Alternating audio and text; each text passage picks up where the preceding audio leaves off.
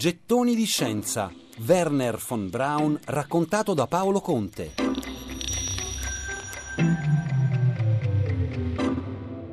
Il suo caso è certamente unico e clamoroso. Pur avendo ricoperto ruoli di primissimo piano ai vertici della Germania nazista, è poi riuscito a diventare una delle figure più acclamate della storia del secondo Novecento.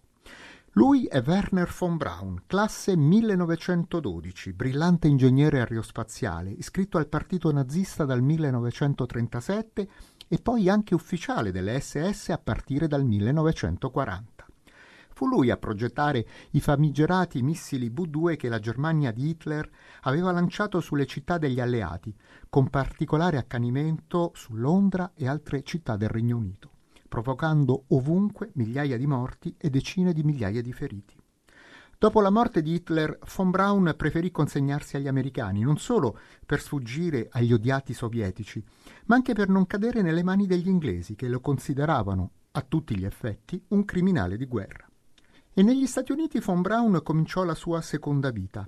I vertici militari americani cercarono di trarre il massimo profitto dalle sue conoscenze in campo missilistico finché poi, passato alla NASA, l'ente spaziale americano, gli fu affidata la progettazione del Saturno V, il razzo più potente mai realizzato dall'uomo, che permise a nove equipaggi delle missioni Apollo di raggiungere la Luna tra il 1968 e il 1972.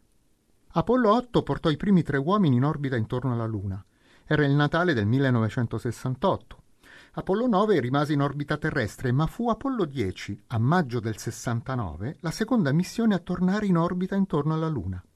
Il terzo viaggio del Saturno 5 alla Luna fu quello di Apollo 11, che a luglio del 69 permise a Neil Armstrong e a Buzz Aldrin di essere i primi due uomini a camminare sulla superficie del nostro satellite. Dopo Apollo 11, il Saturno 5 portò altri sei equipaggi verso la Luna.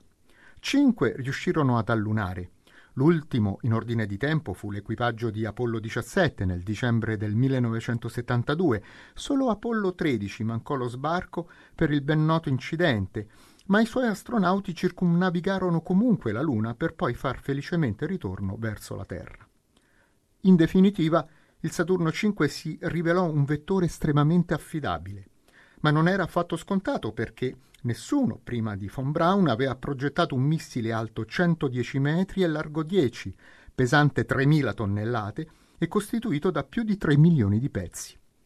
E fu proprio il successo delle missioni Apollo e del Saturno V a dare lustro e notorietà a Werner von Braun, la cui popolarità non fu inferiore a quella degli astronauti che avevano camminato sulla Luna, una popolarità che finì per oscurare il suo passato di ufficiale nazista e di inventore di micidiali armi da guerra.